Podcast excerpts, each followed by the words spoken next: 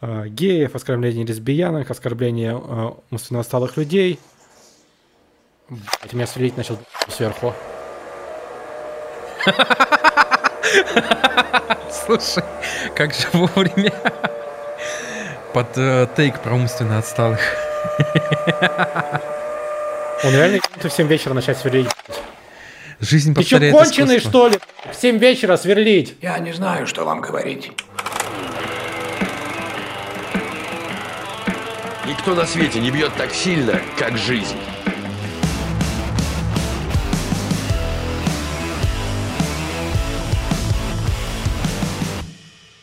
Привет! С вами подкаст «Каждый понедельник» о спортивном кино. Его ведущие я, Иван Горбатенков, шеф-ред Кибера на sports.ru и Кирилл Новокщенов, главный редактор Кибера.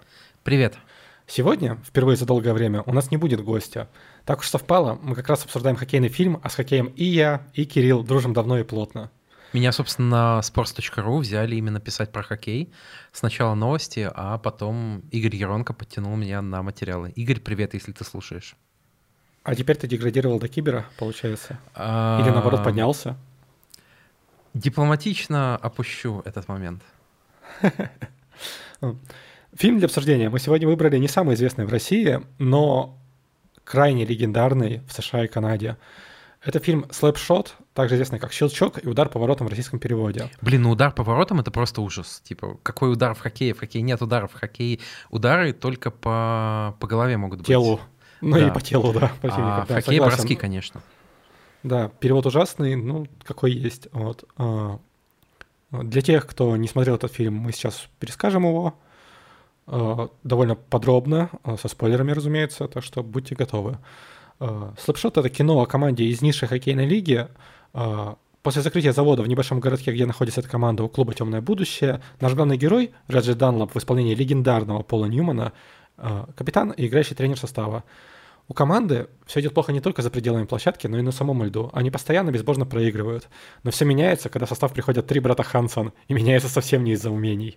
Хансоны — адовые гуны, которые постоянно фалят, травмируют и влетают в драки с соперниками. В смысле, факт- гуны, которые Европу захватили? Отличная шутка, Кирилл, продолжает в том же духе. Э, Гуны, на самом деле, это один из терминов, который используется как еще другой заимствованный тоже тавгаи, то есть это люди, которые выходят на лед в первую очередь вышибать из друг из друга мозги, а не играть, собственно, в шайбу. А, Но вернемся к пересказу сюжета. Хансоны — это гуны, а, но факт, с ними команда Данлопа внезапно начинает побеждать. А, Данлоп все силы вкладывает в то, чтобы его состав начал играть именно так, э, как играют это Хансены, то есть фалить, травмировать, влетать в драки с соперниками. И это приносит результаты. На полупустые трибуны приходят фанаты, команда Chiefs, называется она именно так, Chiefs, а, все чаще побеждает. Чтобы мотивировать игроков, Данлоп также врет им о возможном переводе клуба во Флориду. Однако ближе к концовке фильма он сам узнает, что владельцы даже не думают продавать клуб. Ей выгоднее просто списать на налоги, то есть полностью закрыть клуб и получить с этого больше денег, чем если она кому-нибудь его продаст. Э, Данлоп говорит команде играть в финальной игре в тот самый old-time хоккей, как он это говорит, э, то есть типа в тот старый, э, старый э, Советский. легендарный хоккей. Да, как- да, почти советский, только канадский, я подозреваю в этом случае, э, который совсем не приносил им им результатов до того, как они перешли на вот этот грязный и наглый хоккей. Но соперники на один матч подписывают абсолютных таких же гунов, как братья Хансоны, и первый период просто месяц Чифс на льду. В перерыве парни из Чифс узнают, что на матче есть скауты из НХЛ, врубают старый режим игры, команда получает техническую победу. Почему? А это мы расскажем отдельно и ближе к концу подкаста. И на чемпионском параде мы узнаем, что Дан- Данлоп уже подписал контракт с Миннесотой и планирует перевести туда и других игроков этой чемпионской команды. На этом заканчивается фильм. На всякий случай уточню, что, по-моему, речь шла не про ту Миннесоту, которая в НХЛ, а а про тоже команду из низших лиг. Определенно не про ту, потому что у нее там даже название другое. Это не Миннесота... Как, господи, как она называлась, старая Миннесота-то? Это Норт, Нортон Старс, если я не Да, ошибаюсь. да, да, там, да. друг- там э, в фильме говорилось про другое название, да. Так, а что такое вообще слэпшот? Э, Думаю, что надо объяснить, потому что э, хоккейные броски — это, в общем, простая тема, но те, кто не смотрит хоккей, может, могут в них не разбираться.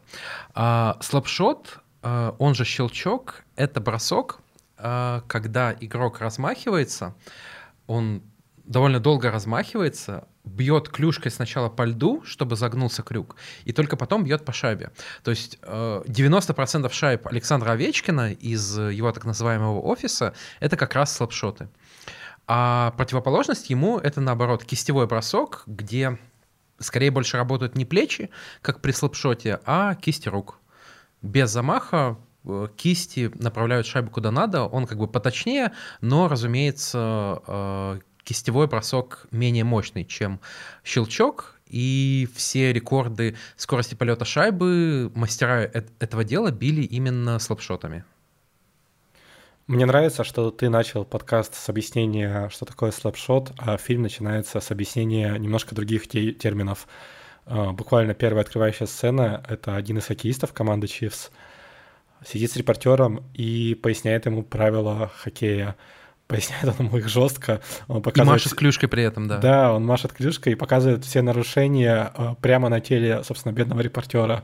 То есть он говорит, вот это hooking, и цепляет его за ноги, вот это slashing, и бьет его по ахиллу, и так далее. Бедный репортер. А, как тебе вообще хоккей в этом фильме и то, как его показывают, Кирилл? Слушай, его показывают не очень много, но это очень достойный хоккей. А, то есть претензий тут никаких. А, понятно, что людям, которые вот начали смотреть НХЛ там 3-5 лет назад, этот хоккей покажется очень странным, как, я думаю, любая запись матчей 70-х. Хоккей тут, мне кажется, не мог быть показан плохо, потому что режиссер специально набирал актеров, которые умеют играть в хоккей. И Э, очень многие, многие второстепенные роли в этом фильме играют хоккеисты. Я нашел специальную нарезку с 20 секундами, где в кадре появляется Брюс Будро, который потом тренировал многие клубы НХЛ, в том числе и Вашингтон, очень известный тренер, и он играл... Который никогда не побеждает в плей-оффе. Да, да, он известен тем, что всегда его команда доминирует в регулярке, но в плей-офф э, сыпется. И вот он сыграл там одного из противников, э, собственно, Чивс. Как я уже сказал, для режиссера э, было очень важно, чтобы актеры умели играть в хоккей. И, например, на главную роль э, Раджи Данлопа претендовал Аль Пачино. Он пришел на несколько проб, и он оскорбился тем, что для режиссера было важнее то, как он катается, а не то, как он играет. И еще несколько известных актеров тоже не получили роли в фильме. Среди них, например, Харрисон Форд, Джон Траволта, а, Курт Рассел и Ричард Гир. Они пробовались на разные роли, но никто из них не катался достаточно хорошо, чтобы эти роли получить. Важно знать, что этот фильм почти документальный по своей идее. Он изначально и задумывался как док, но потом сценаристку Нэнси Даут убедили, что лучше все-таки сделать а, художественную комедию.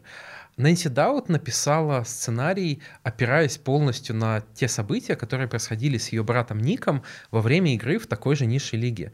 И чуть ли не все события, которые происходили с клубом Чивс, они так или иначе происходили с, э, в реальности с клубами из низших лиг и бедных городов. А, и, собственно, ключевые роли братьев Хэнсон тоже исполнили реальные хоккеисты, но к этому мы еще вернемся. Фильм этот настолько культовый, что у него даже есть традиционные ужасные сиквелы. А, в одном из них снялся Стивен Болдуин. Это один из четырех братьев Болдуинов, но далеко не самый из них известный. Вот. Сиквелы ужасные. У одного из них оценка на, на IMDb ниже двух из десяти. Но они же директ to видео, по-моему, оба. Да, да, это именно straight to DVD. Вот. То есть как бы и причем несмотрибельный фильм. Они же снимались в нулевых, если я не ошибаюсь. То есть, да, да, через то есть там 30, 30 лет спустя лет, после да. фильма, да, да, да. А, зато есть прекрасный фильм «Гун». В русском переводе, если не ошибаюсь, это «Вышибала». А, там главную роль играет Шон Уильям Скотт, которого вы знаете по роли Стифлера в «Американском пироге». И вот этот фильм... И по многим другим ролям. Ну, хорошо, и по многим другим ролям, да, согласен. А, и вот этот фильм, мне кажется, прямо духовный наследник слэпшота, потому что он тоже про драки, про грязь в низших лигах. Там, по-моему, если не ошибаюсь, весь сюжет проходит в АХЛ, то есть это вторая лига после НХЛ, куда, собственно, ссылают часто молодых и уже старых, ну, именно Тавгаев и прочих. Фильм «Гун» тоже прекрасный, а, фильмы, сиквелы к слэпшоту смотреть не стоит никому, это точно. Вот. А, давай немножко в целом поговорим про традиции Тавгаев. А, в целом, все, что показано в фильме, особенно с а, оглядкой, что это не НХЛ, а низшие лиги, где всем в большей степени плевать на правила, и э, куда люди, в общем, э, приезжают играть во многом, чтобы повыбивать дури друг, друг из друга. Э, с оглядкой на это фильм совершенно реалистичный.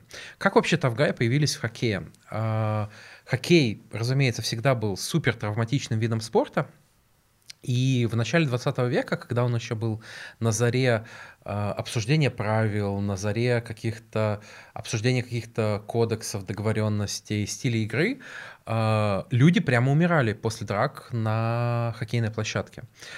Э, и команды придумали вот такую штуку, а давайте мы будем подписывать э, людей, которые так себе играют в хоккей, но могут кататься и могут бить людей, чтобы они охраняли наших звезд, и наши звезды не погибали, не травмировались, и их самих не избивали. И со временем люди поняли, причем люди и зрители, и владельцы клубов, что драки могут быть э, сами по себе притягательной частью хоккея. И, например, в 20-х годах пролоббировали, чтобы отменили правила об удалении Тавгая до конца матча. После этого стали удалять за драку только на 5 минут, и, соответственно, драк стало больше, они стали зрелищнее, а, на хоккей стали больше ходить, клубы стали богаче, вроде как выгодно всем. Конечно, у Тавгаев был свой своеобразный кодекс чести про то, что драки только один на один, а, нельзя нападать сзади, нельзя нападать на вратаря, нельзя нападать на травмированного или на э, игрока, который намного ниже тебя ростом. Хорошо, что эти люди, которым точно можно доверять и которые никогда свой кодекс правил не нарушат. Э, как э, говорил великий капитан Барбосса из «Пиратов Карибского моря», что кодекс писали мы и для нас, а и в кодексе только рекомендации. Кодекс пиратский, наши законы писаны для нас. И третье. Кодекс — это просто свод указаний, а не жестких законов. А, вот так и с Тавгаями. А в 70-е, в 60-е годы получила свое распространение еще такая разновидность Тавгаев, как телохранители. То есть, когда появился Уэйн Грецкий, к нему приставили конкретного игрока Дэйва Семенко, который буквально охранял его и давал понять всем в лиге, что тот, кто э, не то что даже станет драться, а тот, кто попытается применить э, какой-то опасный силовой прием на Уэйне Грецки, в следующей смене отхватит от Семенко по голове очень сильно. У Павла Бурея был такой же телохранитель Бруно Оджик, они тоже дружили, и в целом как бы а, роль этих людей считается в хоккее довольно важной. Конечно, это очень спорный вопрос. А, всегда а, защитники вот этих традиций тавгайских говорили, что Тавгаи помогают уменьшать травматичность в лиге, потому что они как бы предотвращают драки. То есть это такое своеобразное ядерное оружие в хоккее, которое ты создаешь, чтобы не использовать, но чтобы все знали, что оно у тебя есть. А, работает или нет? Ну, мне кажется, вот за последние годы, когда Тавгаев почти не стало в лиге, не то чтобы прям сильно выросла травматичность и звезд как-то стали больше бить, да нет, просто ввели более жесткие правила и по зацепам, и по силовым, и, э, в общем, без Тавгаев тоже как-то э, вполне нормально лига живет. Да, потому что теперь даже в низших э, звеньях регулярно играют довольно скилловые игроки, которые как минимум что-то умеют делать либо в защите, либо в атаке, а прямо настоящим таким Тавгаем и Гуном их почти не осталось. То есть, типа, мне кажется, сейчас, наверное, самый известный из тех, кто еще играет, это Ривз, пожалуй. Райан Ривз, да. То есть, типа, я даже не вспомню никого еще на том же уровне, который именно чтобы который уже не выдерживает уровень НХЛ, если так смотреть объективно, потому что Райан Ривз, ну, ну, довольно слабо играл всегда, и как бы сейчас он уже постарел, то есть, типа, но которого команда по-прежнему держит именно из-за того, что он может кому-то там дать. Вот. А если брать пример такого современного вот этого тавгая, наверное, то вот мы опять вернемся к Вашингтону, где есть Том Уилсон прекрасный. Ну как, для некоторых прекрасен, для некоторых ужасный, который просто э, играет опасно, травматично, наносит регулярно травмы людям, но при этом он выдает свои там 60 очков за сезон, как бы при этом все. А, да, как болельщик, ну, скажем так, фантомный болельщик э, Бостон Брюинс все-таки уже почти не слежу ними. ну, конечно, надо про крысу А, поговорить, да? А, Да, я, конечно, ненавижу Тома Уилсона, но там его нельзя назвать просто тавгаем, потому что это игрок, который хорошо играет в хоккей на уровне игрока третьего звена. И, собственно, почему пропали тавгаи во многом? На уровне какого звена ты сказал сейчас? Э, ну, третьего, второго.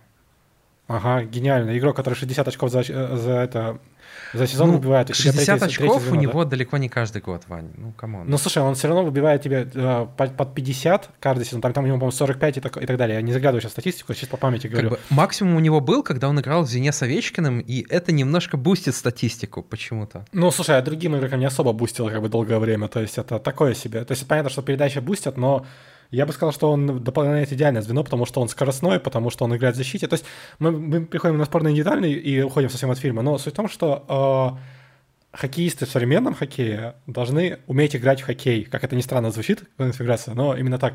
То есть и Тавгая место находится все меньше, и мне кажется, типа, эта позиция, ну, совсем окончательно вымрет, типа, за ближайшие лет пять, потому что э, даже команды, в которых играют суперзвезды, такие как, например, ну, довольно мягкие суперзвезды, скажем так, как, например, Макдэвид, Маккинон и так далее, э, сейчас не берут какого-либо защитника, который выходил бы, э, за, собственно говоря, за Макдэвида и Маккинона э, в драке.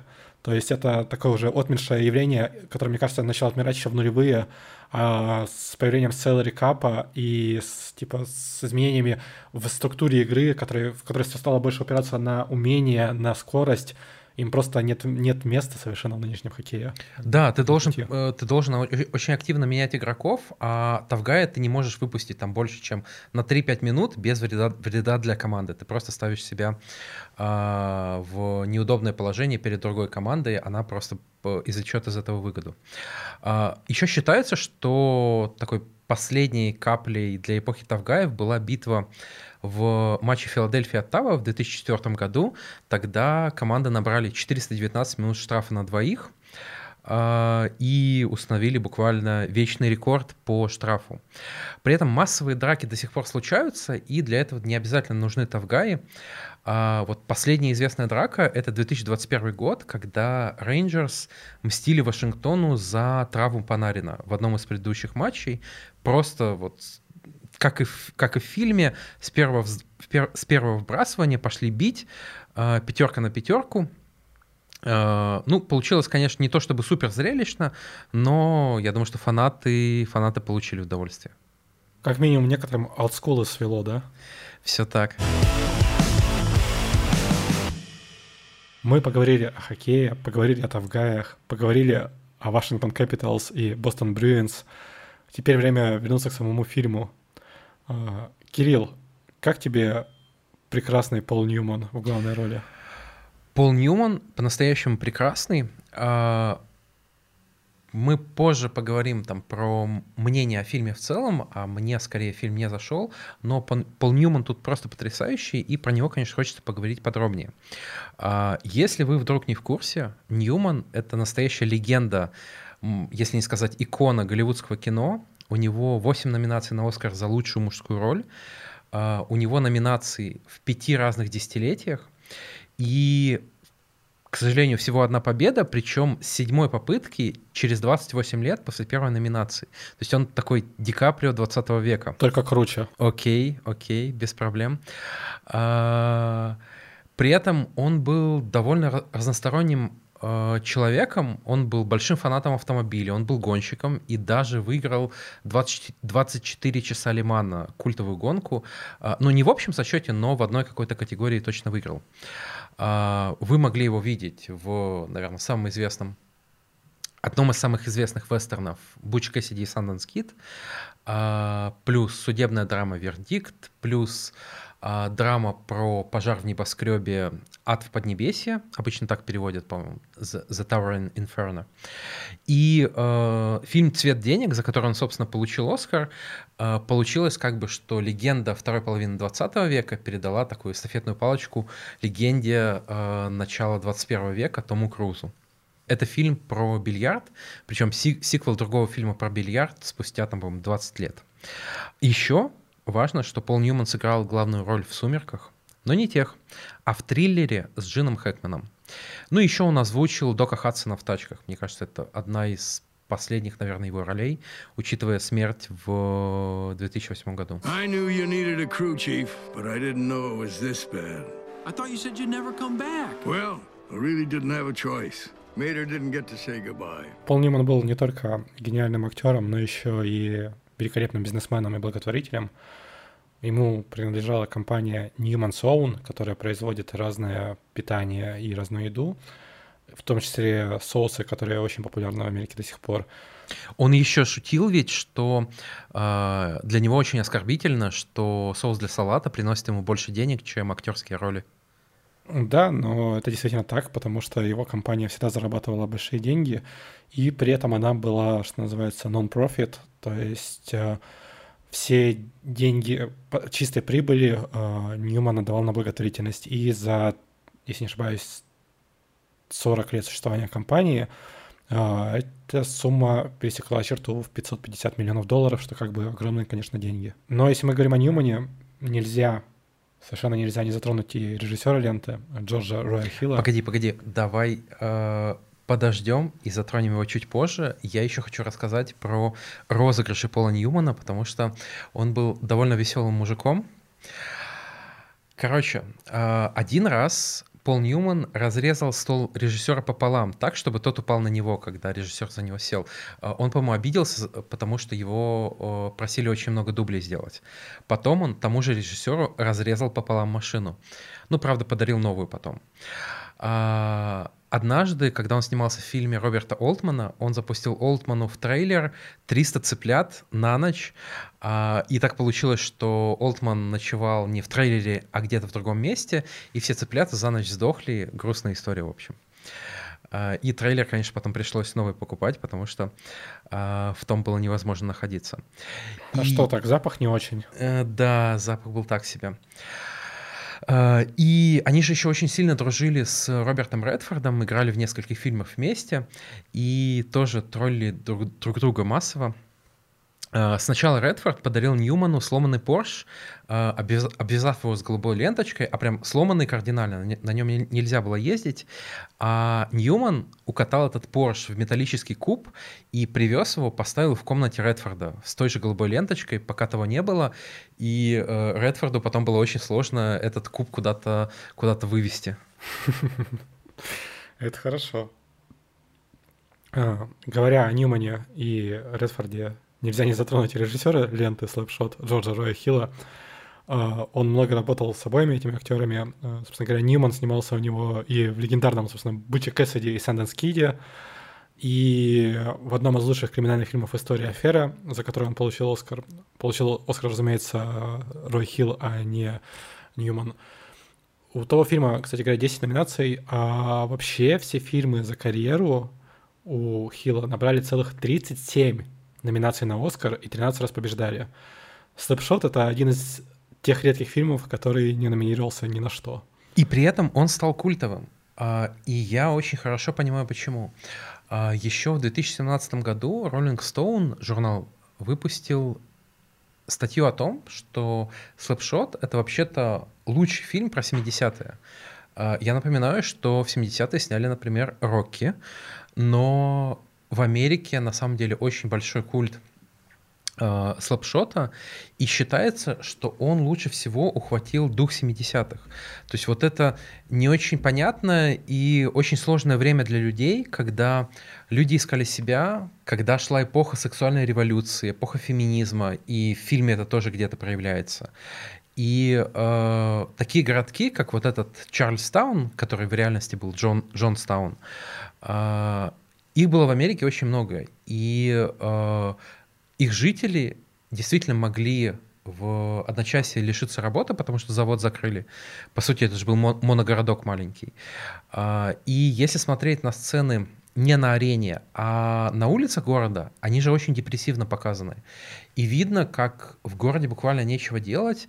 Э, единственный кинотеатр крутит, это довольно забавный момент, э, глубокую глотку — А, тоже своего рода культовый фильм. И только на арене люди реально счастливы. На арене люди могут материть игроков, люди могут радоваться дракам, радоваться победам и в целом спускать пар. А в остальном жизнь была, ну, довольно э, неприятная. Причем неприятная не только у мужиков, э, которым, конечно, платили в низшей лиге не очень много. А еще хуже было их женам, потому что им просто нечего делать, ну, разве что пить.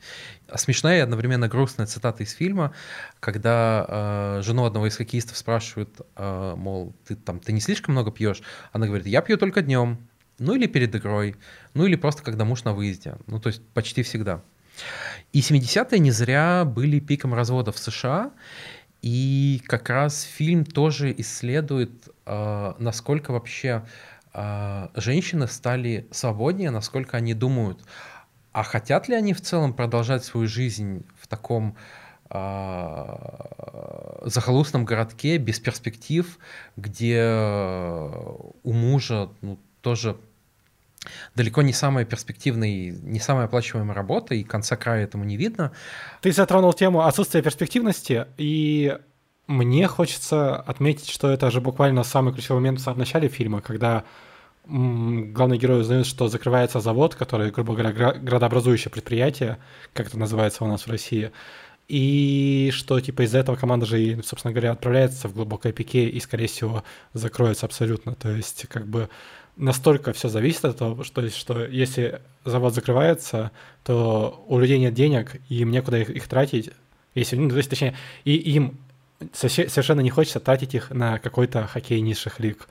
Несмотря на это, даже в этой депрессии как бы э, хоккеисты наши привлекают внимание горожан, которые ходят на них в итоге полными стадионами. Но это тоже именно, скорее всего, душно посмотреть на то, как именно проходят драки.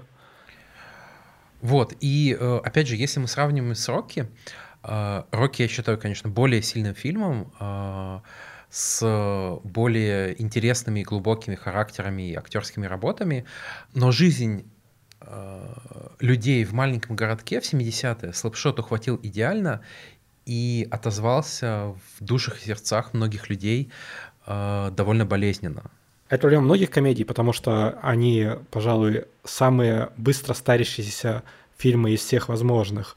Потому что, как правило, юмор это довольно контекстуальное и нишевое, часто погруженное в поп-культуру э, явление, а поп-культура стареет и меняется слишком быстро, чтобы все вещи, которые когда-то казались смешными, оставались смешными и дальше. И слушай, насколько же все-таки великим был Чарли Чаплин, потому что комедии Чаплина в основном не устарели вообще. Я вспоминаю, что я впервые посмотрел э, «Огни большого города», ну это, кстати, не совсем комедия, э, «Малыша», Uh, буквально там 5-6 лет назад, и я буквально плакал. Это до сих пор смотрится, смотрится как шедевры.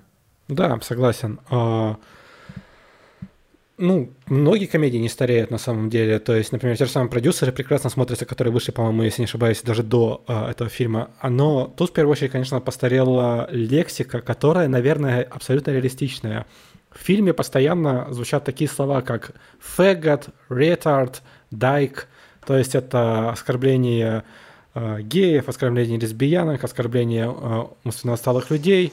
Все эти термины, конечно же, теперь не используются или используются только совершенно... Оскорб... То есть они и тогда были оскорбительными, конечно, но сейчас они, скажем так, под эмбарго в культурном обществе, да, их не приемлет никто почти. Э, многие люди, которые стенают по тем золотым 70-м и так далее, конечно, хотят и вот такой свободы слова, позволяющей много оскорблять и унижать Э, разные слои населения. Даже, собственно говоря, клуб называется Chiefs. Сейчас, например, это один из главных клубов НФЛ, э, тоже называется Chiefs, Канзас.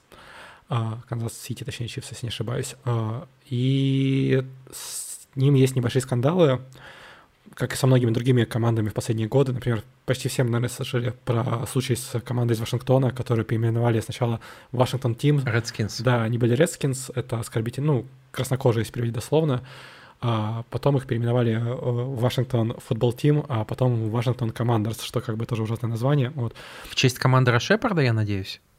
Отличная шутка, Кирилл прямо золотая. Вот. А, собственно говоря, с Chiefs тоже есть проблемы. А если брать хоккей, то мы, например, можем знать команду Black Hawks, за которой тоже не все довольны. А, потому что, собственно, все это использование атрибутики, названий и так далее из языка коренных народов. И, собственно говоря, у многих команд все равно возникают проблемы с этим, но сейчас вроде как пошло получше, потому что те команды, которые, скажем так, нагло воровали историю американских народов, теперь хотя бы пытаются это изменить и показывать их чуть-чуть уважение к ним, что, наверное, все-таки больше в плюс идет. Вот. Но самые, конечно, термины... Ну, то есть чисто это наименее оскорбительные, потому что самые оскорбительные, конечно, это фэгот и ретарды, которыми не, которые теперь не используются в нормальном при обществе английском. Там же была эта великая сцена, где э, Пол Ньюман катается вокруг вратаря соперников и кричит ему «Твоя жена лесбиянка, твоя жена лесбиянка». А с женой он прошлой ночью занимался сексом, там она, собственно, рассказала ему про э, сложности семейной жизни, и это все, конечно, было, с одной стороны, довольно весело. При этом эта сцена показана абсолютно э, уважительно, я бы сказал. То есть, возможно, не уважительно, потому что нам показывают ее через линзу все-таки да, э, персонажа да. э, Ньюмана, но она, как минимум, не оскорбительная. То есть она рассказана в опыте, он ее, и он нормально ее принимает, понимает, и все нормально с ней говорит. Э, ничего не делает хуже, но потом он выходит, собственно, на лед, и вратаря, вратарю кричит, что your wife is a dyke, uh, your wife is a lesbian, uh, и добавляет, что you are queer, то есть как бы что, ну и, и ты тоже, получается, Петик, раз твоя uh, жена лесбиянка. Такие вот uh, вещи говорит герой Ньюмана, чтобы позлить вратаря, и у него это получается прямо очень хорошо. Ну, на самом деле, вот положа руку на сердце, сейчас, наверное, нет, но я думаю, что лет, условно, 10 назад, когда еще а, не была такая лексика совсем затабуирована, я думаю, что в реальности это вполне могло произойти. Э, игроки на льду говорят соперникам что угодно, лишь бы вывести их, лишь бы залезть под кожу, и э, это не не то, чтобы прям что-то из ряда вон выдающееся. Такое может быть. Слушай, так это же не так давно случай был в Black Hawks, как раз уже которых мы называли. Если не ошибаюсь, это был э, шоу, э, который сказал слово, слово «фэгот» и получил за это дисквал, по-моему, там на 5 матчей или что-то такое. То есть, и его отправили еще на курсы по пониманию э, ЛГБТ-тематики. То есть это довольно распространенное явление, что лига, как минимум, борется, как минимум высшая лига. В низших лигах, конечно, остается по-прежнему это сленг, я уверен. То есть, как и в любом спорте, где часто переходят на оскорбления и прочее, и упоминают, например, там, матерей э, и так далее, э, нехорошим сленгом. То есть это точно остается там, но как минимум э, высшие лиги с этим активно борются, потому что это не то, что они хотят видеть в своем продукте сейчас, в 2022 году. Ну, конечно. Кстати, э, говоря про, про ретардов, конечно, э, нужно, хочется хорошо обсудить братьев Хансон. Нужно отметить, что не Кирилл считает их ретардами, их считает герой Пола Нимана, который, когда смотрит на братьев, э, братьев впервые, говорит, собственно говоря, они же гребаные ретарды. Безусловно. Есть, да. Причем он это говорит, когда увидел, что они в машинке играются. Привезли с собой в, в новую команду машинки, трассу радиоуправляемую и, собственно, гоняют по ней. Причем Сами братья потом говорили, что многие их сцены были симпровизированы и реплики. И эти машинки они реально сами привезли, то есть этого не было в сценарии. А, и родился... Это прекрасно, потому что это абсолютно работает в фильме. И все, все сцены с ними, когда э, наш э, Пол Ньюман, Реджи Даллоп, точнее, если говорить в фильме, э, пытается сказать какую-нибудь речь или там замотивировать игроков, и, это, и эта троица всегда его перебивает и кричит громко, да, тренер, да, надо, мы там их победим, да, там это, с огнем выйдем на поле, да, мы там всех разорвем сейчас, да, мы там покажем им, э, не давая ему сказать ни, ни слова практически, это такой как раннинг гэг, можно сказать, потому что это раз, наверное, 3 или 4 за фильм упоминаем, ну, мы видим эти сцены. Сейчас приготовьтесь, потому что э, нужно будет приложить определенные усилия, чтобы все понять и принять. Это такая хоккейная вариация истории про Пупу и Лупу. Есть братья Карлсон. Джефф, Стив и Джек Карлсон. Это реальные хоккеисты, которые играли с Недом Даудом, братом сценаристки, как я уже говорил, в команде Джетс.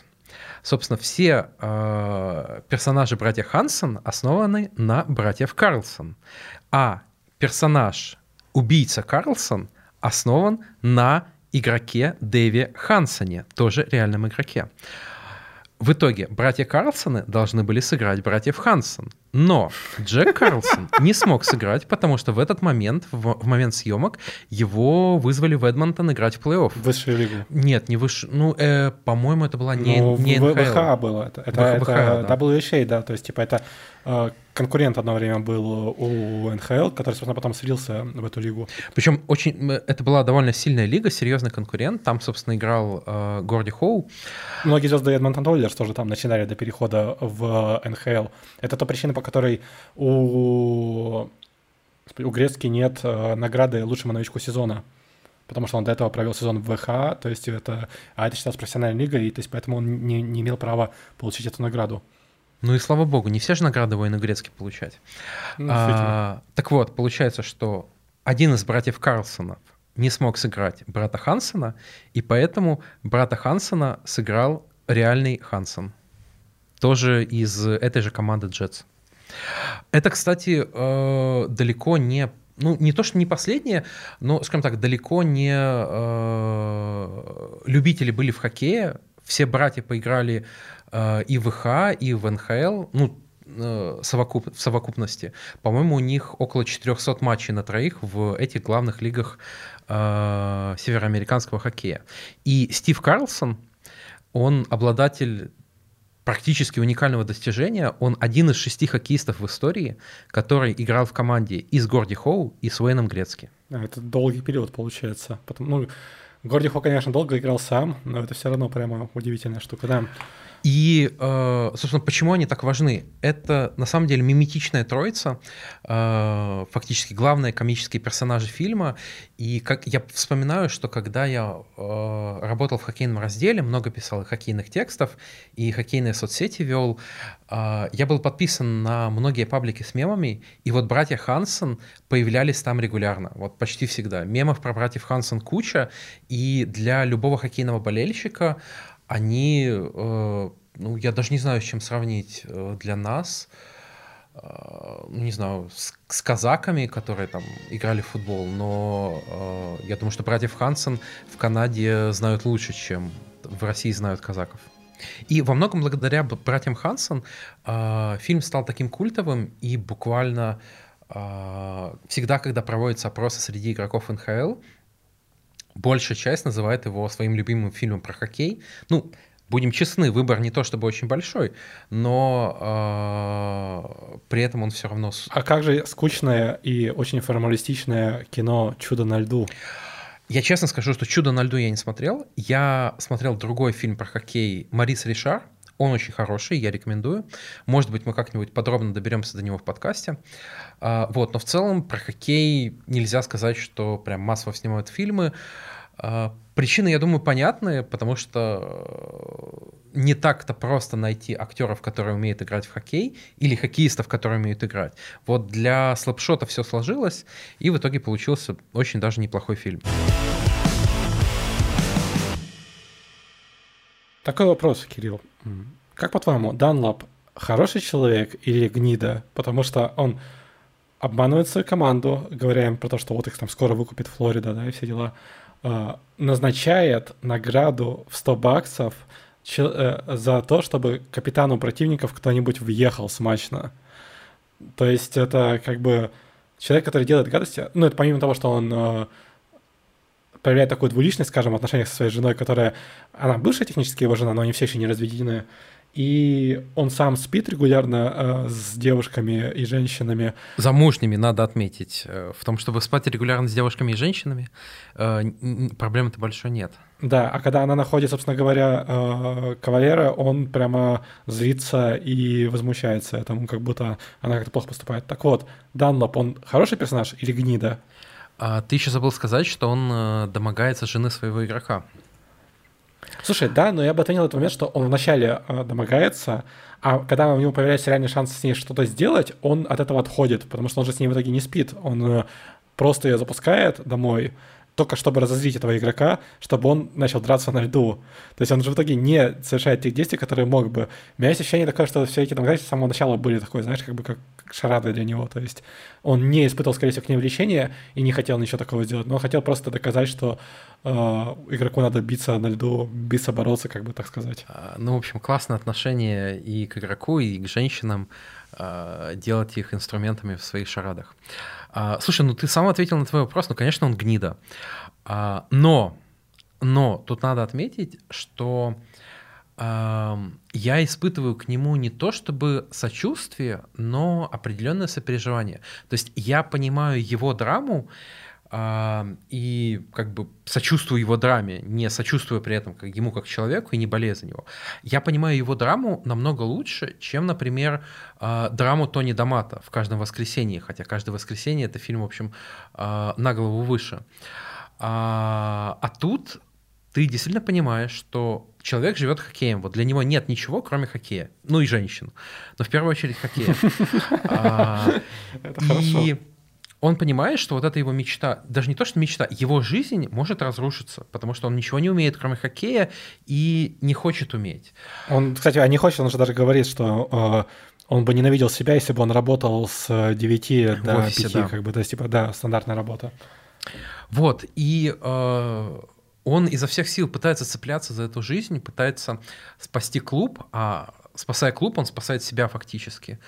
Для этого придумывает обман, придумывает все эти ухищрения. Как человека, который очень предан своему, своему делу, который, а, как бы это сказать, вот есть а, такая хорошая поговорка про то, что хоккей никогда не терпит, чтобы его обманывали. Вот Реджи Данлоп, он не обманывал хоккей, он делал все, что мог, и на том уровне, на котором мог. И э, его драму принимаешь, она очень хорошо написана. Ну, опять же, во многом потому, что э, сценаристка Нэнси Даут на примере своего брата, на примере других игроков, которых она наблюдала в низших лигах, видела вот эти драматич, драматичные, даже трагические, наверное, окончания карьер, если ты играешь в НХЛ, ты заканчиваешь карьеру, у тебя есть какие-то перспективы, ты, я не знаю, можешь пойти на телек работать экспертом или еще где-то, или у тебя Или как минимум у тебя просто есть небольшие сбережения. Да, ну правда, такие. у большинства игроков их быстро спускают, но ну, это во всем суть. спорте так. Вот, а тут фактически, да, человек э, лишается своей работы, и это просто очень грустная ситуация. Но несмотря на все это, он, конечно, гнида. Я с тобой, в принципе, согласен. Мне тоже кажется, он скорее отрицательный персонаж, но при этом э, его так классно играет Пол Ньюман, что ему абсолютно веришь. Ну, это Пол Ньюман, ему везде веришь. Я хочу отметить отдельно, что Пол Ньюман, э, если вы не знаете, Пол Ньюман потрясающе красивый актер был. То есть он не только, не только классно играл, но он еще и выглядел потрясающе всегда.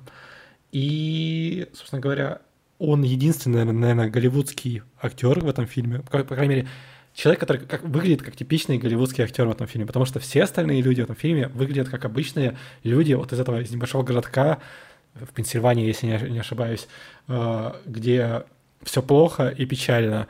И хоккеисты выглядят как хоккеисты, потому что их играют сейчас хоккеисты. И многие мужчины и женщины, которые просто там живут в этом городе, выглядят как обычные мужчины и женщины, которые живут в таком небольшом городке у этого фильма абсолютно ноль какого-либо налета вот этого голливудского. Это самый, э, наверное, реалистичный фильм.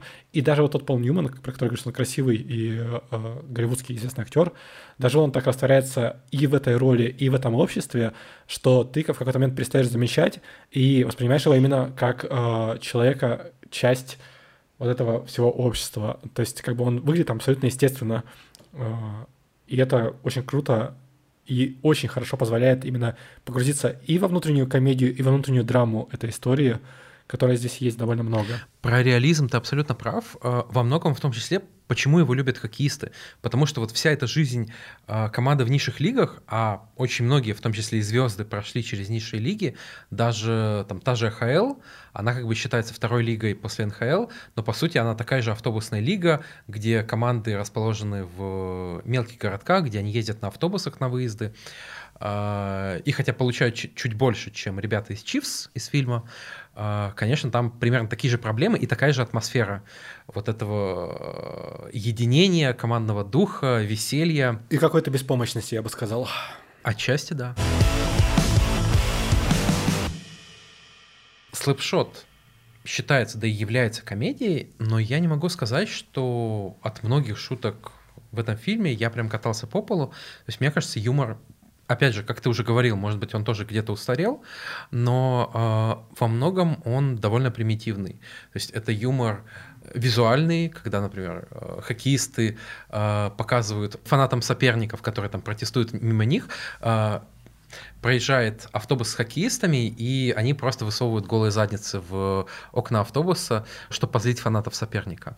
Слушай, ну ты сейчас приводишь в пример э, неудачного юмора самый такой э, низкий а я, в этом а фильме. я даже не сказал, бы, что он сказал, неудачный. Это как раз смешной Он работает, момент. нет, он работает, но, но это самый низкий гэг, ты, и ты опишешь его. А там же очень много классных и визуальных, и а, просто шуток классных. То есть, например, мой любимый визуальный гэг там это когда да, еще до старта матча происходит драка смачная, а, нам показывают, как герой дерется, а следующий кадр, где он стоит мирно, у него течет кровь из носа и играет гимн США. И это показано так реалистично и интересно, что прямо а, я не то чтобы прямо хохатался, но как минимум это очень смешно и, и смех здорово у меня вызвало. Или, например, другая классная сцена, э, мне очень нравится, когда наши, вот, собственно, эти братья Хансон полезли в драку со зрителями, и а, братья Хансон носят очки в фильме и ничего не видят без них, потому что там здоровенные то- толстенные линзы. А, и одному из них очки эти э, скинули, и он говорит, что ему в него кинул мон- монеткой там или ключом именно вот этот человек. Как только человека ударяют, он говорит, нет, нет, этот следующий. И так это происходит где-то раза, наверное, четыре, и при этом это не... Но вот эта шутка была затянута. Возможно, кажется. затянуто, но я как раз хотел сказать, что э, мне как раз этот гэг не показался затянутым, мне показался он идеального тайминга. И вот все такие все гэги, мне кажется, типа, они живые и реалистичные. То есть, типа, тут юмор весь построен на том, что это ситуации, которые ты можешь представить. То есть, типа, э, мы обсуждали в прошлом выпуске про Space Jam э, ситуацию с, ну, кратенько совсем, но мы упоминали Malice in the Palace, да, где произошла легендарная драка в НБА, где, собственно говоря, э, во время матча Пейсерс с Детройт э, игроки начали меситься между собой, и с фанатами на трибунах, и там, э, ну, самая известная, короче, драка в истории НБА. И вот э, ты смотришь на это, и тебе кажется, это реалистично. И настолько реалистично, что даже потом этих э, братьев э, забирают, короче, в полицию и, отправляют, и освобождают только под залог. То есть это тоже звучит прямо ну, хорошо. И там много шуток, которые такие простые и, возможно, примитивные, но которые тоже работают. Мне юмор в этом фильме понравился очень. Но самый классный гэг, пожалуй, это концовка фильма. Еще в самом начале подкаста я обещал про нее упомянуть. В фильме помимо Данлопа есть еще один главный герой, молодой талантливый хоккеист, который отказывается весь фильм драться и скататься вот до такого хоккея, который совсем не хоккей. И весь фильм такой мини-конфликт происходит между ним и Данлопом, но никогда не, переливай, не переливаешься в насилие или что-то подобное.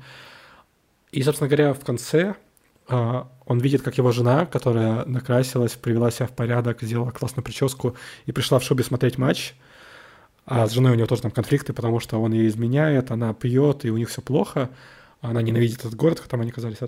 И этот герой смотрит на это, смотрит на то, как на льду все месяца, и он принимает безумие. То есть вот это все безумие происходящее, он смотрит на него сначала всё- весь фильм э, взглядом откуда-то таким отдаленным, сверху, возможно, пафосным. Но в этот момент он его принимает, и он решает не вступить в драку, он выкатывается на лед и начинает танцевать стриптиз. И это просто абсолютно а, работающая сцена, потому что ты веришь этому. То есть это, это безумная, это нереалистичная должна быть сцена, но она работает, потому что ты смотришь путь этого персонажа и как он относится ко всему этому безумию. И когда он его наконец-то принимает, понимает и хочет его реализовывать по-своему, ты за него даже начинаешь как бы болеть и радоваться. И он выезжает на лед и начинает танцевать и параллельно раздеваться. И капитан команды противников подъезжает к судье и начинает орать, да как ты позволяешь этому происходить? Ты должен сразу же, короче, э, его удалить, все дела. А судья ему говорит, типа, что это и так не хоккейный матч, а клоунада, э, потому что он там буквально минут, минут 20 они постоянно только месяца друг с другом, как бы там не происходит никакого хокке- хоккея на самом деле. Вот. И вот этот герой раздевается до одного, что называется, джокстрапа, то есть это вот эти специальные хоккейные трусы, так скажем, э, с оголенной задницей. С гульфиком. Да, с гульфиком. Капитан противников злится все сильнее и толкает судью в спину, а судья перед этим ему пообещал, что если тот не перестанет возмущаться, то он дисквалифицирует его команду. После толчка он, он кричит, что ты дисквалифицирован, твоя команда тоже, и вручает победу за этот матч э, команде Данлипа, вот этим Чивс, и Чивс получает титул и чемпионский кубок. И, собственно говоря, наш, наш герой, который вот этот молодой талантливый парень, едет в одном вот этом э, гульфике, держит кубок в руках и абсолютно радуется. И все на трибунах тоже радуются, и некоторые даже пытаются выбежать на лед. И это настолько добрая, э, странная, но при этом добрая сцена, которая почему-то работает, что я прямо проникся духом. И если я до, до, до концовки фильма у меня были сомнения по качеству, вот, то есть, типа, я думал, что это просто нормальный фильм, то концовка для меня, честно скажу, прямо сильно вытянула этот фильм, она прям здоровская. Причем было еще забавно, как в прямом эфире переобувался комментатор э, на арене, который сначала, мол, что это происходит, какой позор, а потом, когда видит реакцию зрителей уже, да, да, это супер. И когда, собственно, Чивс выиграли кубок. При этом я бы отметил, э, что это как бы это не последняя сцена фильма, он заканчивается не на матче, а на э, чемпионском параде, и Реджи Данлоп еще пытается уговорить свою жену вернуться. Я не очень восхищен в целом режиссерской и там, операторской работой конкретно в этом фильме, но финальный кадр мне очень понравился, потому что э, мимо кадра проезжает дальше этот парад, и при этом мы наблюдаем, как по другой дороге, удаляясь от нас, поехала жена Раджи Данлопа. Он довольно унизительно пытался уговорить ее там, поехать с ним в новый клуб, э, вернуться к нему, но она уехала с вещами и э, как бы это передать? Есть ощущение, что они идут разными путями и что они да. не пересекутся, скорее всего. Да. Я согласен, это классное решение. И при этом э, путь э, Реджи Данлопа, несмотря на то, что ему дали новый клуб, он как будто более грустный, он фактически остается все таким же безнадежным. Да, и при этом, когда его спрашивают, типа, что как с женой, он говорит, что да все нормально, мы еще сойдемся, то есть он все равно всегда в это верит до самого конца. А, мне кажется, мы обсудили все основные темы и все главные интересы этого фильма. И я хочу спросить у тебя, Кирилл, порекомендуешь ли ты его нашим слушателям? Это очень интересный вопрос. Мне кажется, в общем и целом, если прям совсем коротко, нет. Я порекомендую его тем, кто, во-первых, интересуется э, североамериканской хоккейной культурой э, и, может быть, еще его не смотрел, ну, как я, например, я его впервые посмотрел на этой неделе. Он даст э, много новых э, знаний, впечатлений, эмоций и э, позволит, мне кажется, даже лучше понимать э, хоккеистов точно стоит пересмотреть тем, кто знает э, Пола Ньюмана по там, его более звездным ролям, потому что тут он, опять же, играет очень здорово, но роль для него довольно нестандартная. А в остальном, э, мне кажется, все-таки и потому, что он устарел, и потому, что он в отдельных э, моментах не шедевр, э, все-таки без него вполне можно обойтись. Я с тобой не соглашусь. Я думаю, что, во-первых, э, начало просмотра этого фильма для меня сложилось сложновато, потому что я смотрел его почти сразу же после того, как я посмотрел «Все везде и сразу», который для меня лучший, наверное, фильм последних лет пяти. Всем его рекомендую. Это так, потрясающе. я сразу перебью, потому что вот я шел на все везде и фразу, тоже наслушавшись про то, что э, это лучший фильм десятилетия, это лучше матрицы. Потому что это лучше матрица. И поэтому я был чуть-чуть разочарован. Это очень хороший фильм, но постарайтесь максимально снизить свои ожидания и ничего от него не ждать, тогда вы получите максимальное удовольствие. А фильм хороший, э, я не знаю, мне кажется, он еще идет, учитывая бедность репер репертуара в российском кино сейчас. Так что сходите, скорее всего, ну точно не пожалеете. Да, точно не пожалеете, но Кирилла не слушайте, фильм прекрасный, и готовьтесь, что он будет прекрасный и потрясет вас все равно. Вот. И потряс он меня настолько, что мне было тяжело переключиться, наверное, на этот фильм изначально. То есть первый час я как-то пытался вникнуть, а на это все еще накладывается то, что ну, у меня ночью произошла победа Майами Хит, за которых я болею, который тоже получил радость. И все это вместе как бы немножко снижает э, то удовольствие от фильма, которое я могу получить, наверное, если посмотрел его просто. Потому что это хорошая комедия, это хорошее кино о хоккее, это устаревшее кино, это э, кино с устаревшим частично юмором. И вот эти как бы две сущности, они постоянно перемешиваются, и в какие-то моменты мне прямо не хотелось смотреть дальше, в какие-то, наоборот, я горел досмотреть, чем дальше будет. Но концовка для меня все исправила, и мне кажется, что этот фильм стоит смотреть всем любителям спортивных фильмов просто. То есть, типа, я не буду говорить, что именно про хоккей или нет. Это просто хороший фильм про спорт. Это культовый фильм, вы поймете его значимость, э, как минимум, потому что это действительно значимое кино для североамериканской публики. Я уже говорил, э, когда мы обсуждали каждое воскресенье, что это был самый грязный фильм. Этот фильм, несмотря на то, что он показывает самые такие проблемные места хоккея, скажем, он остается чем-то таким наивно возвышенным. Наверное. Кажется, тут играет свою роль э, жанр, потому что это все-таки комедия. Но мне в целом фильм подарил скорее более позитивные эмоции, чем, чем я думал он мог. Ну, как, какой-то светлый мотив тут есть, да. Да, да, вот. Э, это хороший фильм, и я рекомендую его нашим слушателям. Спасибо, что были с нами. Э, С вами был подкаст э, «Каждый понедельник» и его ведущие я, Иван Горбатенков. И я, Кирилл Новокщенов.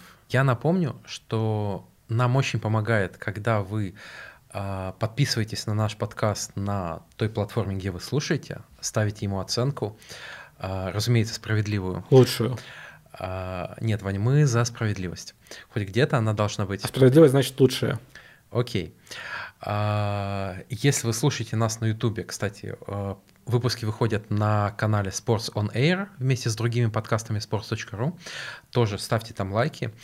А, Подписывайтесь на наш телеграм-канал каждый понедельник. А, Честно скажу, что в последнее время э, мы с Ваней немножко заняты киберспортивными топ-турнирами, поэтому не всегда успеваем э, кидать туда какой-то дополнительный контент, но в конце мая, летом точно вернемся и будем уже раскручивать канал на полную. Ваня, анонсируем следующий выпуск?